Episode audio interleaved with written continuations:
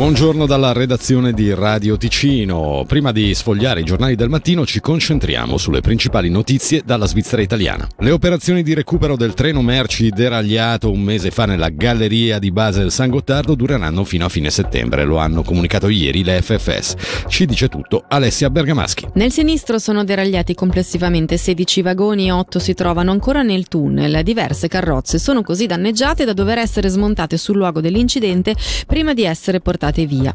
I vagoni danneggiati vengono rimossi dalla galleria lunga 57 km attraverso il portale sud che dista 15 km dal luogo dell'incidente e per le operazioni di sgombero è stato costruito un binario provvisorio.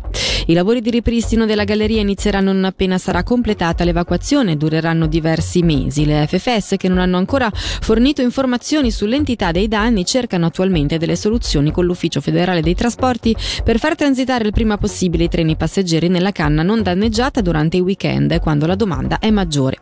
Da due settimane nella canna est, che non ha subito danni, ha ripreso a circolare il traffico merci, tuttavia non è possibile fare alcuna previsione temporale. Anche l'azienda industriale luganese ha comunicato un aumento delle tariffe per l'energia nel 2024. Scende per contro la bolletta del gas con uno sgravio di circa 160 franchi per economia media. Sull'aumento dei costi dell'elettricità sentiamo invece il direttore generale AIL Marco Bigatto. La tariffa è composta da tre posizioni principali. Una è quella della rete, quindi del finanziamento o meglio dell'infrastruttura che serve per portare l'energia presso i punti di consumo, l'altra è l'energia stessa, proprio il kilowattora che serve per far funzionare i nostri apparecchi, le nostre lampade, il riscaldamento e poi la terza componente è quella delle tasse, le tasse che qui abbiamo quelle cantonali, quelle federali, quelle per eh, far funzionare il sistema di Swiss Grid eccetera. Per un'economia domestica media abbiamo determinato per un'economia domestica che vive in un appartamento di 4-5 locali l'aumento per eh, lato IL è di 150 franchi al